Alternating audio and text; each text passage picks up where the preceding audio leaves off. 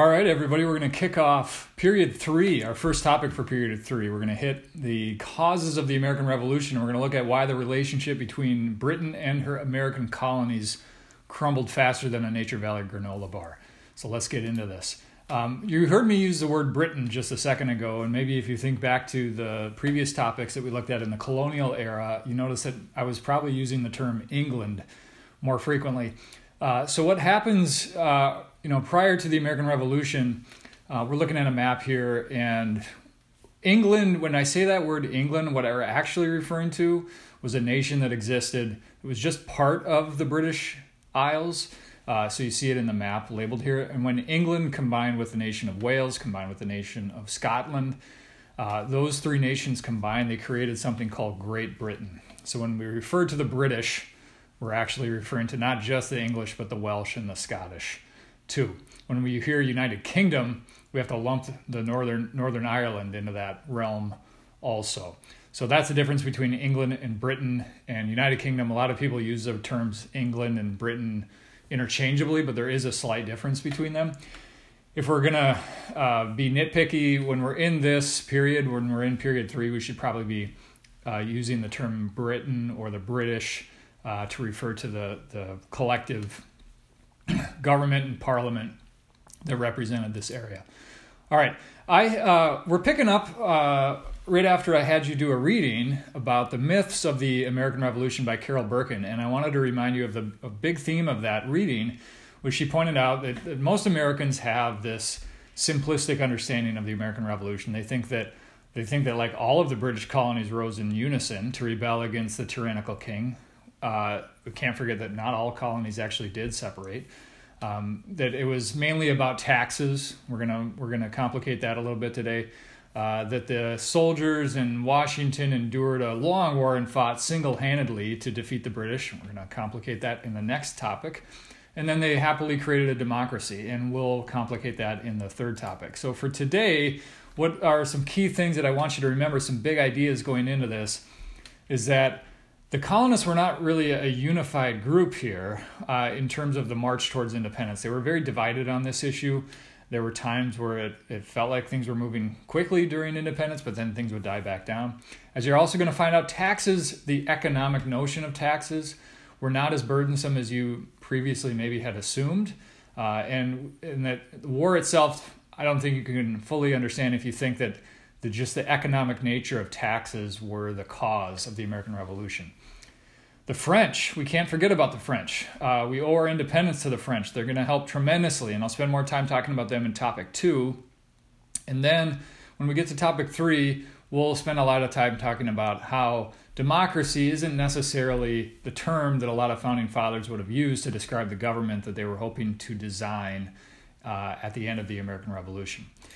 All right, so, the first key question in your reading guide deals with the Great Awakening, which was this religious movement that kicked off 1730s, 1740s in the United States. What were its causes? What were its consequences? Well, on the cause side of things, we want to remember that a lot of the established churches in the colonies, and the big one being the Church of England, the Anglican Church, which was the official, when I say established, I mean that's the official church of a colony and I'm not using the word state yet. Remember, we don't have states until after independence. So these are colonies that have an official church, meaning they collect taxes from everybody, and those taxes finance the salaries of the ministers of these churches and also pay for the construction and upkeep of these churches. So even if you weren't a member of these churches, you might have to kick over a certain share of your income to these churches. But there was limitations to them. Like the Anglicans, the Church of England, you had to be uh, you had to get some training back in the mother country back in England in order to be an officially ordained minister in the church. So it just wasn't that easy. So in Virginia, a colony of thousands of people, they only had like 20, 26 ordained Anglican ministers. North Carolina had zero. So there was just some limitations. There was people in the rural backcountry area that were just not like feeling like they were part of this religious establishment. You also had the Puritans up in New England. Remember, they're different than the Anglicans. They want to purify the Church of England, actually. So they're, they're both Protestant, they're not Catholic. But the Puritans uh, are also practicing their own forms of exclusion. And remember, they've kicked people out of their colony before because they've disagreed with religious authorities. So they kicked Roger Williams out, Anne Hutchinson out. Okay, another cause is that what's happening around this time is there's a growing number of revivals, very evangelical, uh, outdoor experiences. This is like the Woodstock of the 1730s. So they're intercolonial. There's people attending these from all all the other colonies. They're cross denominational, so it's not just it's not just Anglicans attending this. It's Puritans and Anglicans and Baptists and Presbyterians.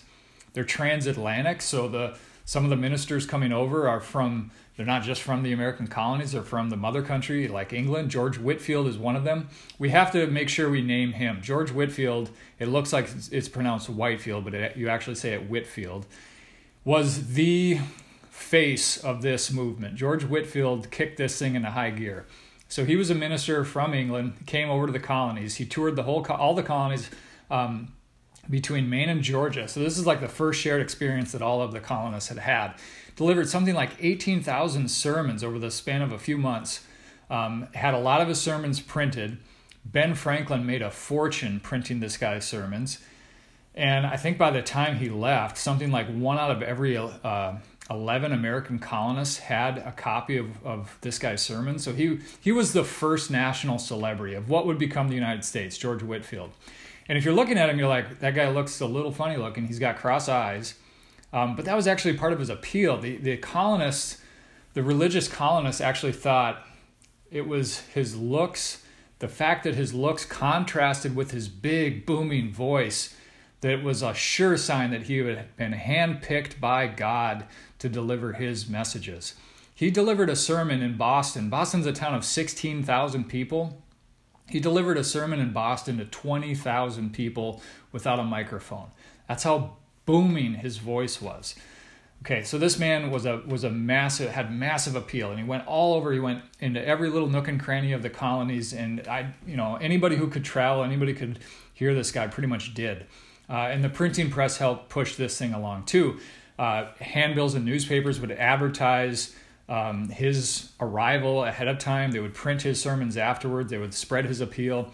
But the, not just for George Whitfield, Whitefield, but for all these revivals. So everywhere he goes, he's often not preaching in a church. As I just said, he preached to 20,000 people in Boston. So he's preaching outside. And a lot of other ministers are going to copy his style. He's very emotional. And a lot of, like, if you think back to the first unit, you read a sermon from Jonathan Edwards called Sinners in the Hands of an Angry God, in which he was basically guilt tripping all of his people in his congregation, telling them they're all going to go to hell or they're going to wake up in hell. God's dangling them over the pits of hell like you would dangle a spider over a fire. The idea of this, like getting people scared, that was a big part of the Great Awakening. Okay, this first, this, there's going to be a later Great Awakening, there's going to be a second Great Awakening, but the first Great Awakening there's a common belief in predestination that it was determined from your birth whether you were going to go to heaven or go to hell. And so getting people to feel despair actually was a goal. It was believed that you really wouldn't figure out if you're going to go to heaven or hell unless you experience despair first. And then if if God, if you experience some form of grace uh, after that, that maybe that was a sign that you were a chosen one. So you there was an appeal to having these very angry, hellfire and brimstone emotional sermons as part of these revival experience. It sounds very depressing to our ears today, but it was actually appealing back then. Consequence, let's flip the coin here. On the effect side of things, these emotional sermons became very appealing. The United States became much more evangelical. The South, which I just, I just mentioned earlier, did not have much of a religious presence in it, began to. And we think of the South today, we often think of it as a Bible Belt. It started to develop that, that culture thanks to the First Great Awakening here. Um, we started to see people rebel against established churches. The Baptists and the uh, Presbyterians are different than the Anglicans. They don't require intense training for their ministers to be ordained. So any uneducated person can become a Baptist minister. You can work a job on the side. You don't have to do your services in a church, you can do them in a barn but they're not the official established church of Virginia. And even if you're a Baptist, you're still going to pay taxes that support the Anglican church. And people don't like that. And so you start to see some rebelling against authority, and you start to see Anglicans picking on Baptists and Baptists, uh, you know, arguing with Anglicans. So that's going to be that's going to be a trend that goes forward. And if you think about long, long term causes of the American Revolution, this is maybe one of those roots where we start to see the colonists get used to rebelling against established authority. Another example of that is we see prior to this moment in time, the, the Puritans had all of their ministers train themselves at Harvard. And what you start, started to see within the Puritan realms, is, and, and uh, if you're looking at the chart, the Puritans called themselves Congregationalists. Um, you started to see a breakdown and schisms within that church between old lights and new lights. Old lights were the people that liked the old way of doing things. New lights wanted this more emotional evangelical service. And you started to see the rise of some new light colleges to train ministers in this new style. And that's where we got Princeton, that's where we got Brown. I mentioned earlier Baptists and Presbyterians, they're an important consequence of this movement. We see the, the, the rise of Baptist and Presbyterian congregations. You, you should see that in the chart there on the top left of slide six. And then religion overall became more democratized. And another, another important long term root here of the American Revolution. The, um, these evangelical revivals were very democratic. There was rich people and poor people sitting shoulder to shoulder. There was men and women experiencing things together. Uh, there, there was women who could uh, speak at these revivals, and it wasn't just a, a white male up front, you know, preaching all the time. So, men and women, white and black, free and slave, rich and poor, educated and uneducated, all sitting shoulder to shoulder, experiencing this thing together very democratized. It was a shared experience. Some of the, one of the first things that really tied all of the colonies together, uh, and it led to greater independence and diversity of thought and a willingness to challenge authority. So, an important kind of long-term cause here of the American Revolution. Another important long-term cause is the French and Indian War, which was a big victory for the British and the British colonies. Um, but let's address the causes real quick. The map, I think you want to maybe hit pause and, and, spend some time looking at that map. You see a before and after. Before 1754, that's before the French and Indian War really got going. And then 1763, the map there that's further to the right shows you like what things looked like after the war was settled. Um, what was happening around this time is there was an increasing amount of conflict between Britain and France over some key strategic geographies, and a lot of it was like in the borderlands area between between the French colonies and the British colonies in the New World. So like they both wanted access to Hudson Bay, where some of the best fur was be you know where you could access some of the thickest fur, the coldest climate, the thickest fur, the best for the fur trade. Nova Scotia had some of the best fishing waters. They were fighting over that. The Saint Saint Lawrence River had access to Montreal and Quebec, key fur trading posts. Uh, the Great Lakes um, there was, you know, people wanting to move further into the interior and, and, settle around there. Same with the Ohio River Valley. So both empires wanted to occupy those strategic geographic regions, and there started to, we started to see an increase in conflict there. George Washington's pictures on the lower left, you see him dressed up in a British officer's uniform. He's sometimes blamed for for uh, igniting the spark of this war. Uh, he was part of a, a, group that accidentally killed a French peace officer that was going to to create some a peace settlement, and then it ended up kicking the war off near uh, Pittsburgh, what today would be Pittsburgh. So those are some quick some quick causes. The consequence on the consequence side, uh, we have France losing. If you look at the map, you notice that just the disappearance of blue. So the French lose all of their North American colonies. They hold on to Haiti, or what at the time was called Saint Domingue. Uh, it's their sugar island down in the Caribbean. Today we know it as Haiti. They hold on to that. Now, that looks bad on the map, but actually, for the French, their moneymaker was the sugar island, and they were losing a ton of money on the fur trade. So they were it was becoming too costly for them to maintain all the forts and, and maintain all the, the good rela- to maintain good relations with Native Americans required a lot of gift giving, and that was a costly endeavor for them. Uh, so they, they actually give that up. Um, in the long run, that, that turns out okay for them. British pride increases. So if you're a colonist, you you you helped out with this. It feels good to win all this. You're looking at all the land that was just won, and you're like, hey, that's that's a, a new investment I can make to move out into that region or buy land in that region. But at the same time, so did British opposition. The British, for the first time, started to do some cracking down on some of the navigation acts and the trade restrictions, and they found out the colonists who had kind of developed a habit over the years of illegally trading with the French, their enemy in this war, And so you started to see some some um, tension build there between Britain and the, the British colonies. Native Americans lose their key French ally uh, in North America. And the British uh, don't immediately pick up the gift giving cycle that the French had developed. So they initially neglect the Native Americans after they've lost their French ally, and that leads to an uprising. So that's called Pontiac's Rebellion.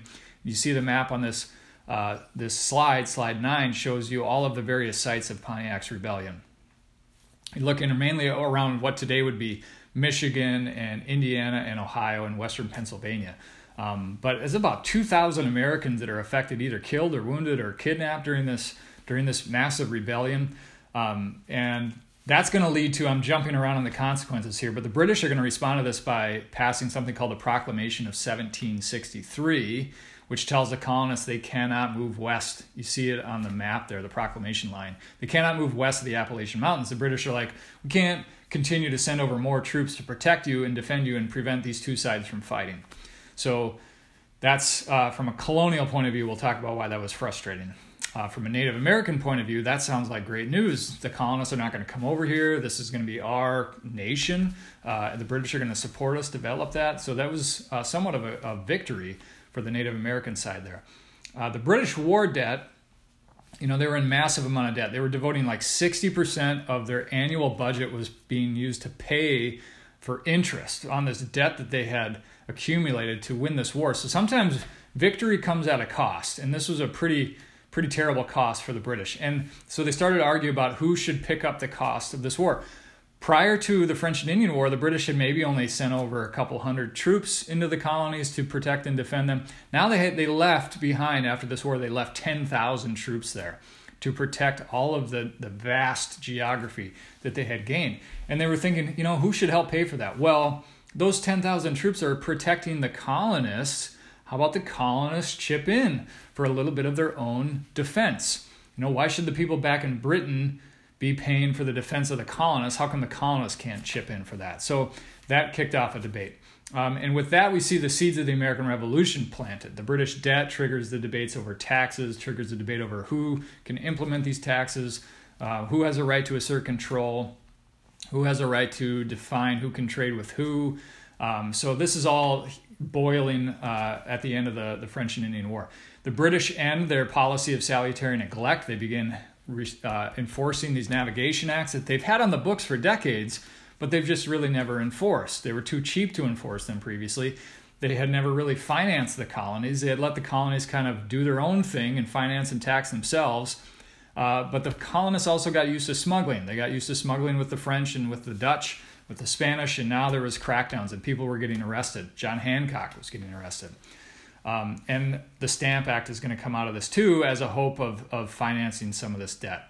So there's a there's a good map here uh, of showing the before and after the French and Indian War, what the French essentially lost here. So most of the Ohio, uh, Great Lakes, Mississippi River Valley, St. Lawrence River Valley, um, and then what today would be Quebec was lost there. Possible short answer question related to that. I want to remind you of one tip when you're doing short answer questions. Read the questions carefully. So sometimes they ask for causes, sometimes they ask for effects, and a, a mix of the two. So don't mix them up. So if you look at this possible short answer question, A says, briefly explain how one specific historical event or development contributed to the Seven Years' War, which is another name for the French and Indian War. Is that a cause or is that an effect? It's asking for a cause. So a development that contributed to, that's another way of saying a cause. If you look at B and C, they say explain a specific effect of the Seven Years' War. That's that does not you do not want to talk about a cause if it's asking for an effect. So look for your consequences column of your notes there. All right. So remember to read carefully. Now let's look at some turning points uh, that cause this relationship to fall apart faster than a Nature Valley granola bar. We're going to look at six things. So let's start with the Proclamation of 1763. I mentioned this earlier. Colonists were very upset by this. This is a result of Pontiac's rebellion, and the British are saying, We already got 10,000 troops over there. We cannot afford to send any more over.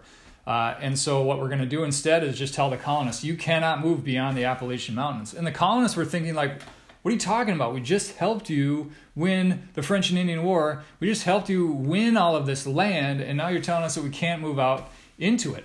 And there's some pretty big names. George Washington, probably the biggest, but Ben Franklin too, had sunk a ton of money into uh, investing in land that would be west of this line. So, like Kentucky, Ohio, um, they had purchased thousands of acres of land out there, hoping that one day when people moved out into it, they would be able to sell that land. That's called speculation. So, they had speculated in Western land. And the proclamation of 1763 effectively just said, Your investment is worth zippo, it's worth nothing.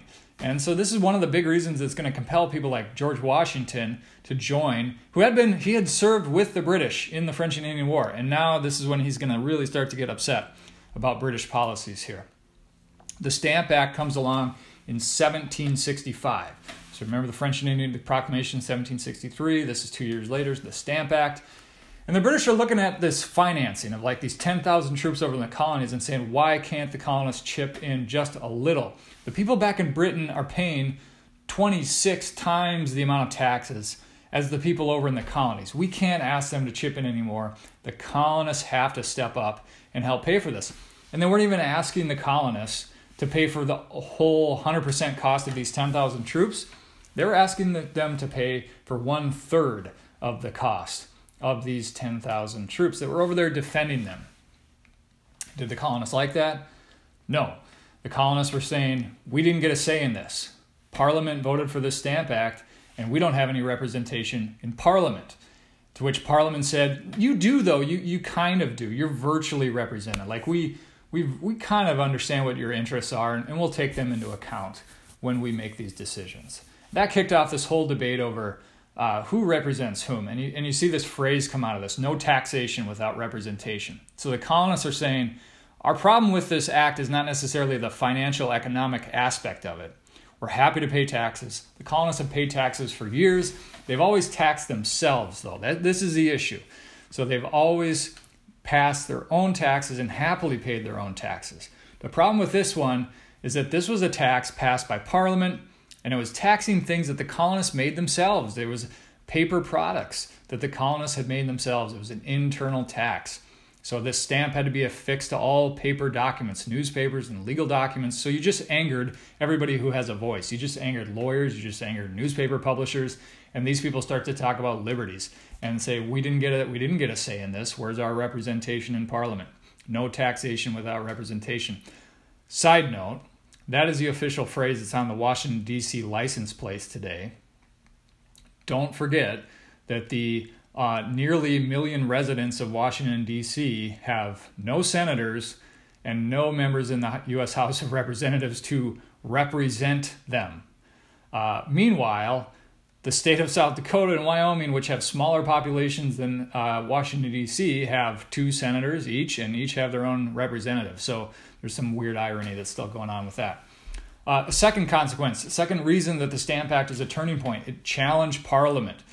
Uh, you know, it's to say, what power do you have to pull this thing on us? We've always done this ourselves. Where are you getting the right to come in and do this? To which Parliament says, all right, you want to know? They, they pass something called the Declaratory Act, which says, we declare that we have the right to pass taxes on you. Okay, um, uh, the other, the next thing it did is it created some actual colonial coordination. So these various colonies that prior to this did not have a whole lot of shared experiences started to organize boycotts together. They formed a temporary Stamp Act Congress together. Ben Franklin had tried to organize a Congress during the French and Indian War. It was going to be called the Albany Congress, but uh, the colonists were just not interested in joining that. But this time around, they are. The Stamp Act is a threat to their freedom, their liberties uh, this new language that's creeping out of the Enlightenment. And we see that. We see the, the rise of the Sons of Liberty, this kind of secret underground organization that's rising in, in the various colonies, but mainly in, in Boston. And we also see some pretty violent reactions to the Stamp Act. Stack, tax collectors are getting tarred and feathered. See some imagery down here of that. Uh, the governor of Massachusetts, Thomas Hutchinson, he's royally appointed. He was picked by the king, has his house not burned down. It's it's a brick house. It has his house what's called pulled down. So that brick by brick, that's how angry they were about the Stamp Act. They disassembled his house. They almost killed the guy, but he managed to get away. Now, what did the British do to this? How did they respond?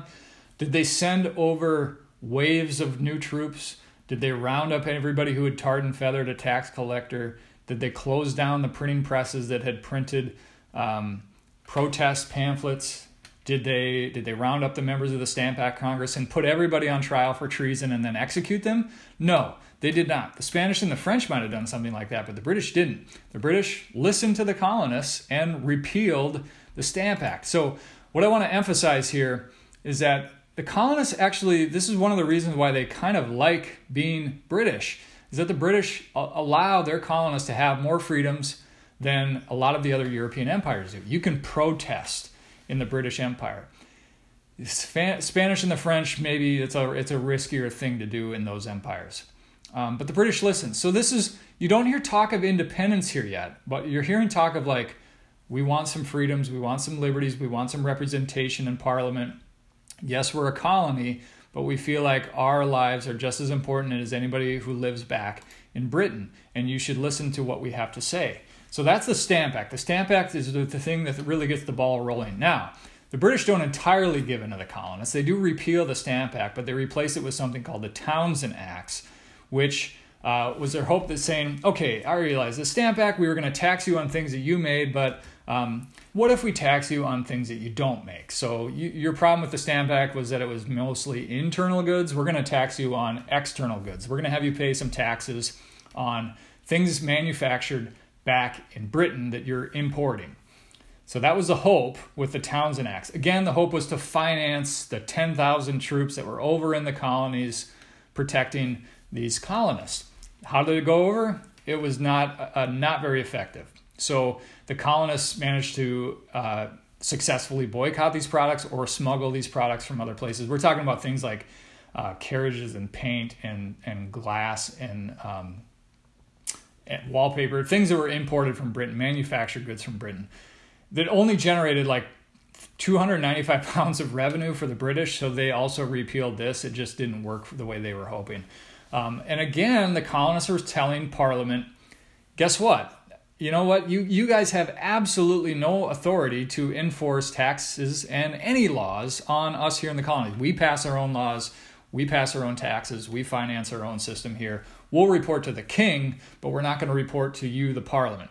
We were issued our charters from the king. We were not issued our charters from Parliament. Therefore, Parliament has no authority over the colonies. So this is getting things are starting to be pushed in a little bit more of a radical direction.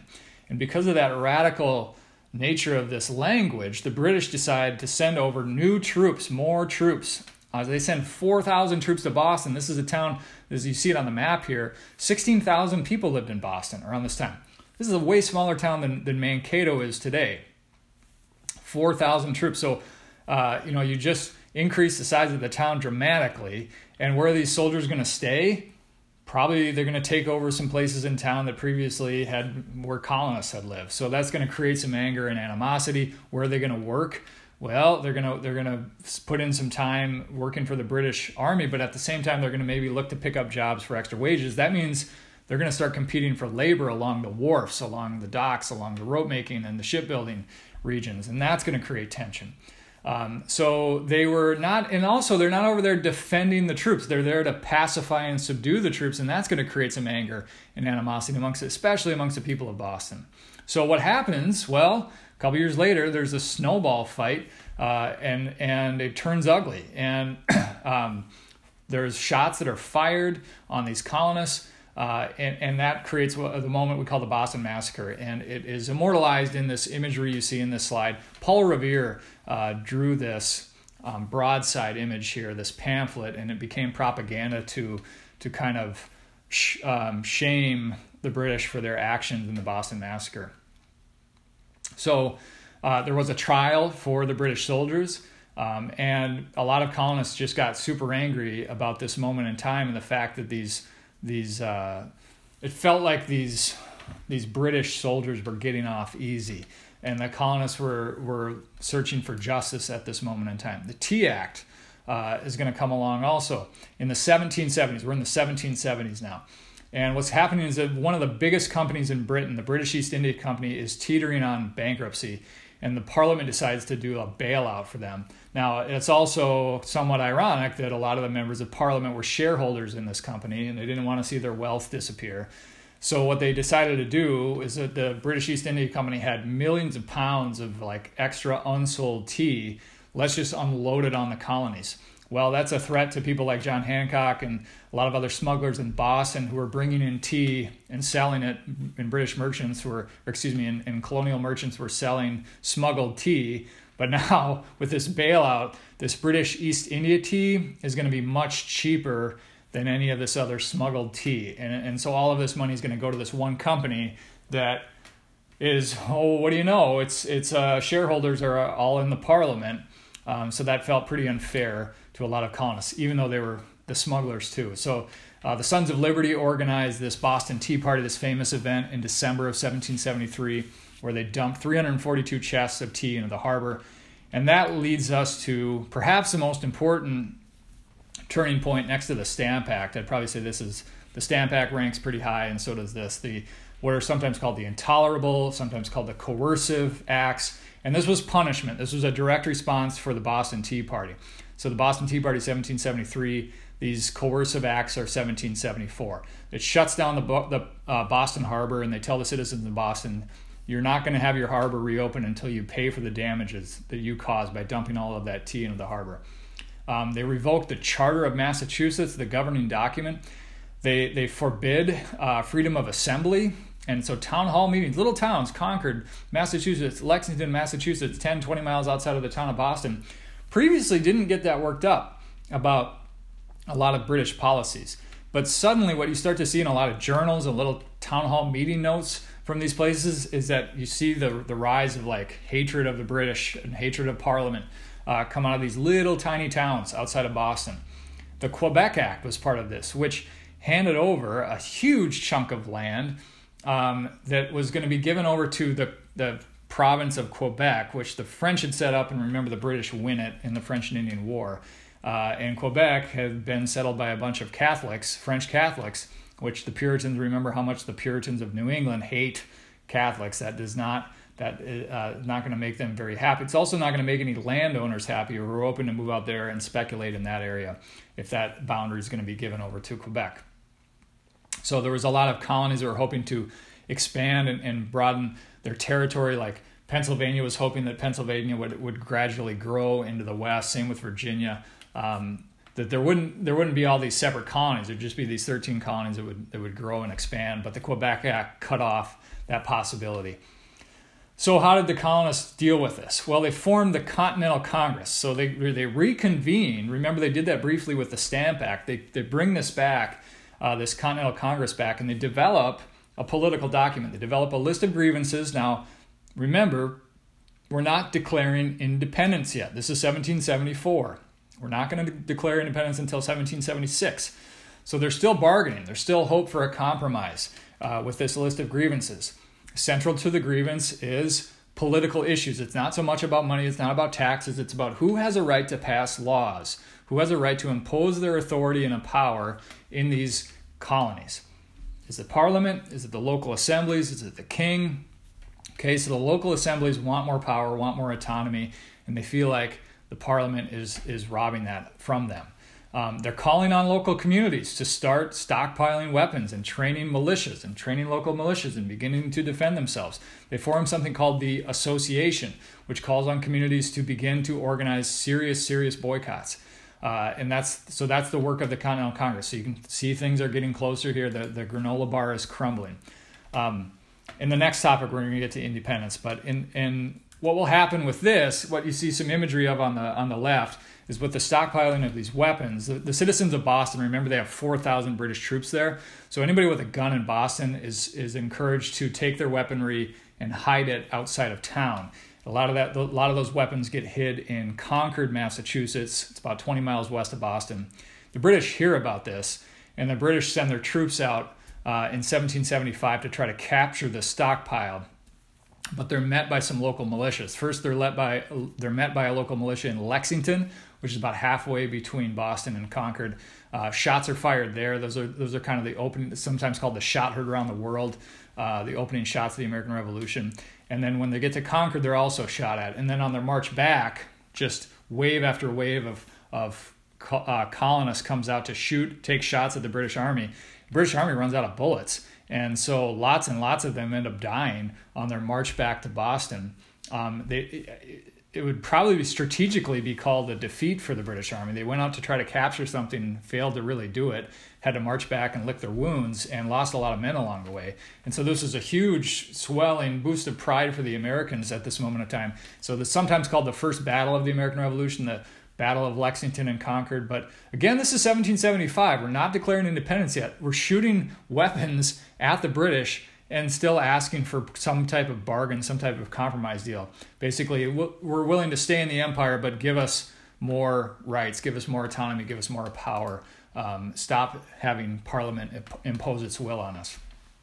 Possible short answer question related to what we just went over is to pick. There were six things we just went through, but pick three and talk about how they increase tensions. Explain how they increase tensions between the colonists and Great Britain in this time window, 1763 to 1776.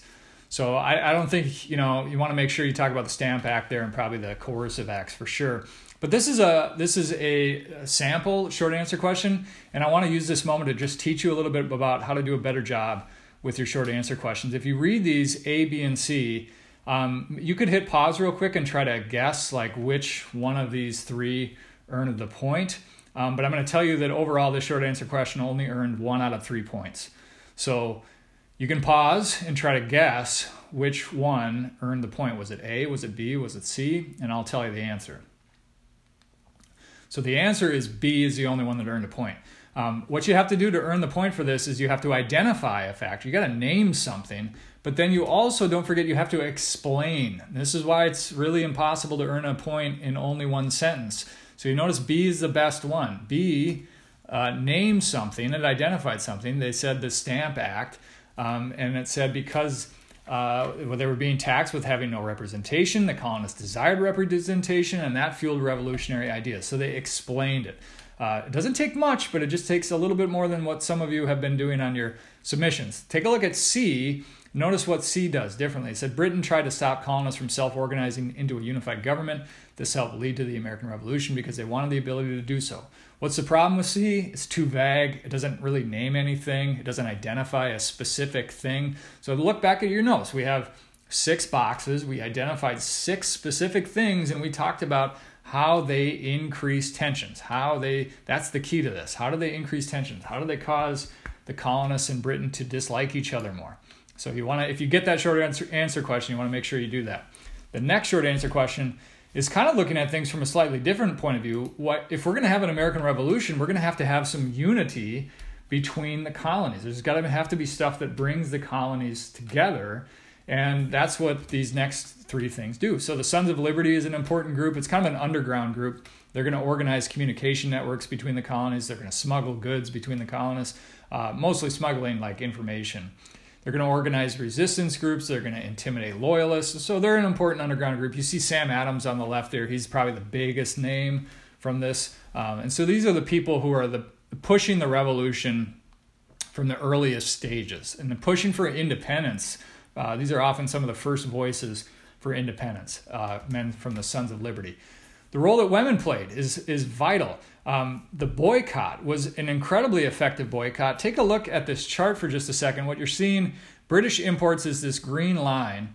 And I want you to notice how it is skyrocketing here in the 1770s, and then it just does this dramatic drop.